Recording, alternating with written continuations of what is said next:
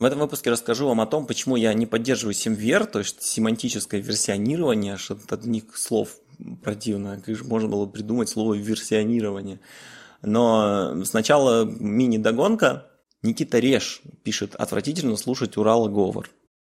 Или Урала-говор. Не мучите себя, выключите. Тимур в продолжение темы всяких английских слов пишет access, accent с ударением на «э», а не access, ascent.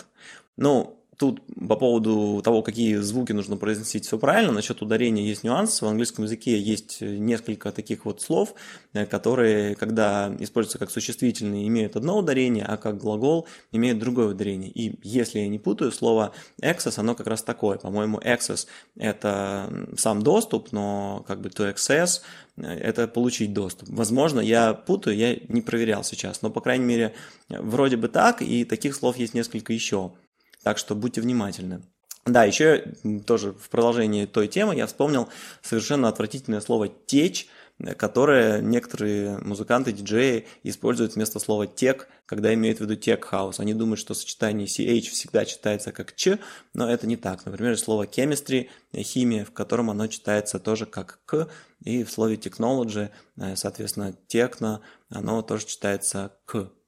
Ну, по-русски мы говорим техно, поэтому когда говорят тех-хаус вместо тех-хаус это окей, но течь это просто, просто ужас. Теперь по поводу Семвера. Это такой подход к даванию номеров версий программам, в которых версия должна обязательно содержать три числа, разделенных точками, при этом, типа, там, первое число означает какую-то там большую важную версию, второе какое-то небольшое изменение, а третье просто исправление багов. Но я сейчас могу не точно передать этот смысл, поскольку я в него супер глубоко не вникал, но идея примерно такая. Ну и, соответственно, э, если у вас в программе просто вы пофиксили какие-то ошибки, то у нее должно измениться только вот измениться только третье число после второй точки, и ничего до этого не изменилось. Если вы изменяете второе число, вы этим как бы даете понять а, пользователям, что появилась какая-то новая фича или что-то в этом духе, а если изменилось первое число, то значит у вас произошло какое-то изменение, э, которое нарушает обратную совместимость. Типа нельзя просто взять и обновиться до этой версии, как ни в чем не бывало, что-нибудь обязательно сломается. Вообще, ну, это очень полезно для всякого автообновления, если мы говорим о каких-то чисто технических, э, там, не знаю, джаваскриптовых библиотеках или там утилитах командной строки, на которые там завязано много другого софта. Естественно, полезно понимать какой характер обновления, э, можно ли просто там автоматически обновить все, что у вас есть, или нужно внимательно сначала прочитать, что изменилось, и убедиться, что весь остальной софт у вас к этому готов. Это понятно. Но проблема в том, что очень многие разработчики, которые с этим сталкивались, они начинают верить в то, что это нужно использовать везде, во в любой программе абсолютно нужно следовать вот этому семверу. И когда ты его не след, ему не следуешь, тебя сразу считают страшным предателем, э, думают, что ну или ты тупой, просто не, не понимаешь, почему семвер такой полезный, или ты э, там, не знаю, против всего хорошего, потому что ну, с точки зрения э, такого разработчика, семвер это абсолютное благо, и не поддерживать его может только сторонник абсолютного зла.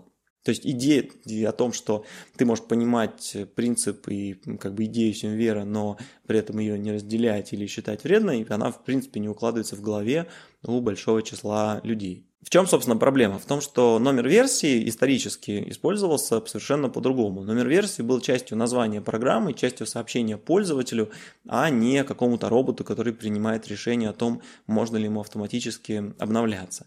И когда я выпускаю какое-то обновление любого своего продукта и придумываю, какой будет у него номер версии, я как раз использую его для того, чтобы сообщить что-то этим пользователю. Если у меня выходит идея, э, там была 2.8, стала 2.9, то мои пользователи примерно понимают, какой масштаб э, изменений э, такое обновление влечет. При этом идея о том, что э, какое-то там обратно несовместимое обновление должно обязательно менять э, вот, ну, первое число, она не очень работает, потому что у тебя может быть какое-то чисто техническое изменение, не знаю, там как в случае с macOS был отказ от 32-битных приложений.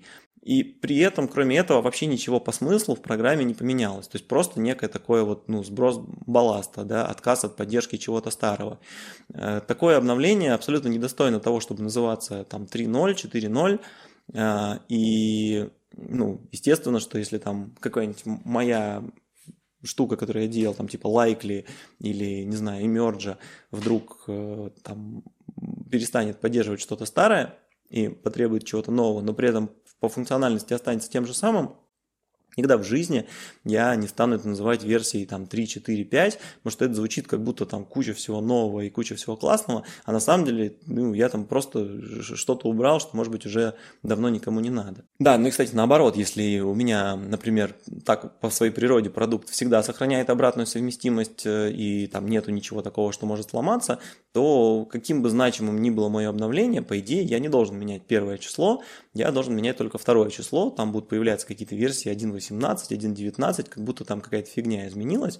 Потому что если я вдруг назову что-то значимое 2.0, то значит, что у кого-то не случится автоматическое обновление, и типа я нарушу какой-то такой вот важный протокол. Вот, ну, еще раз, понятно, что для каких-то чисто системных вещей это очень удобно, особенно когда у вас программа зависит от э, там, нескольких десятков других библиотек и каких-то мелких утилит, и вы хотите, чтобы они всегда обновлялись для совместимости с последними там какими-то браузерами, операционными системами и чем, черт знает чем еще, невозможно вручную это все прочитывать, конечно, полезно, что э, есть такой вот способ убедиться в некой небезопасности, э, в смысле, наоборот, безопасности обновления.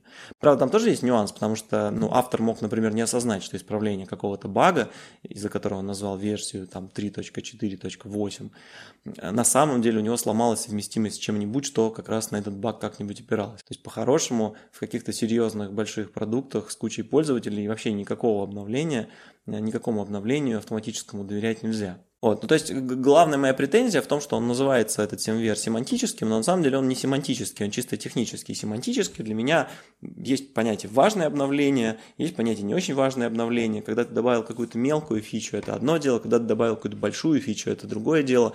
Это совершенно субъективно, это точно так же, на взгляд автора продукта, определяется, как и многие другие вещи. При этом та польза, которая есть вот в этом семвере для автоматического обновления, она просто паразитирует на существовавшем давно понятии версии. А, то есть было бы намного умнее, если бы мы вместо семвера внедрили некое понятие там, код совместимости из трех чисел, которое бы в каждой программе где-то там прописывалось, которое бы использовалось всякими пакетными менеджерами для определения безопасности обновления. Причем так еще это можно было бы сделать, чтобы его можно было задним числом менять.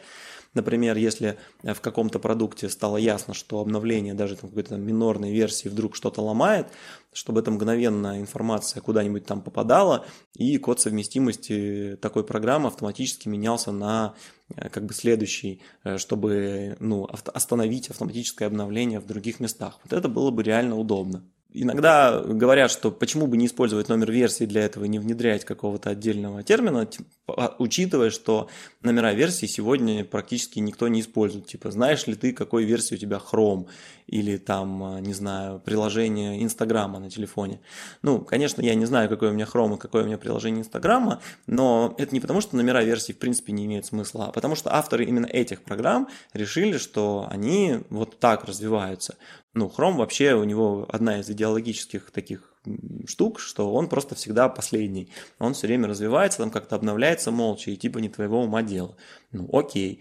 А, с Инстаграмом примерно то же самое. Но есть куча программ, которые живут в совершенно другой модели, которые зарабатывают на обновлениях, а, которые делают из обновления какое-то событие, для которых обновление – это некий повод привлечь внимание к себе. И это тоже совершенно нормальная бизнес-модель.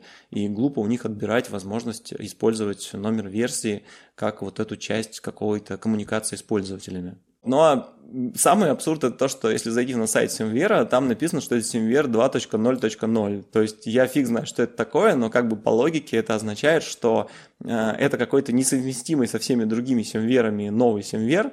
Э, и что это вообще значит? То есть все номера версий, которые написаны в других программах, после этого перестали иметь смысл, потому что теперь SemVer другой или что? Или ты помимо номера версии в своей программе еще должен теперь где-то писать, какой версии Симвера ты соответствуешь в своей, блин, в своем номеровании версий.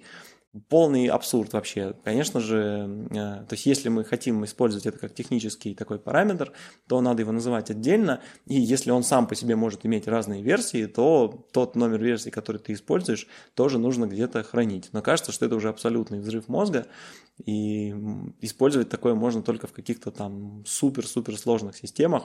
А для обычной жизни, обычной разработки это уже становится неприменимо. Кстати, еще одна мысль, не связанная с Симвером, просто связанная со всякими обновлениями, автоматическими обновлениями. Э, я когда-то прочитал, что Apple использует эмодзи для того, чтобы увеличить количество обновлений. То есть, когда у них выходит э, какая-нибудь э, там новая версия iOS 13.2. 4, например. В ней ничего важного не изменилось. Там какие-нибудь запатчили, значит, уязвимости, что-нибудь в этом духе. И, естественно, если такое написать в обновлении, пользователи обновляться не захотят, потому что кого это волнует? Уязвимости, ну, как большинство людей в мире на них плевать. И именно поэтому Apple добавляют во всяких версиях какие-нибудь новые эмодзи, и это пишут на первой строчке. Типа вот в этой версии 13.2.4 добавилась какая-нибудь там новая эмодзи, значит, там банана со звездочкой. И вот это людям очень нравится, и ради такого они с удовольствием обновляются, а заодно получают всякие обновления безопасности тоже. Вот таким вот образом можно мотивировать людей обновлять софт. А, ну, в общем, все. Всех целую. Обнимашки, а, лайки, колокольчики. Все дела.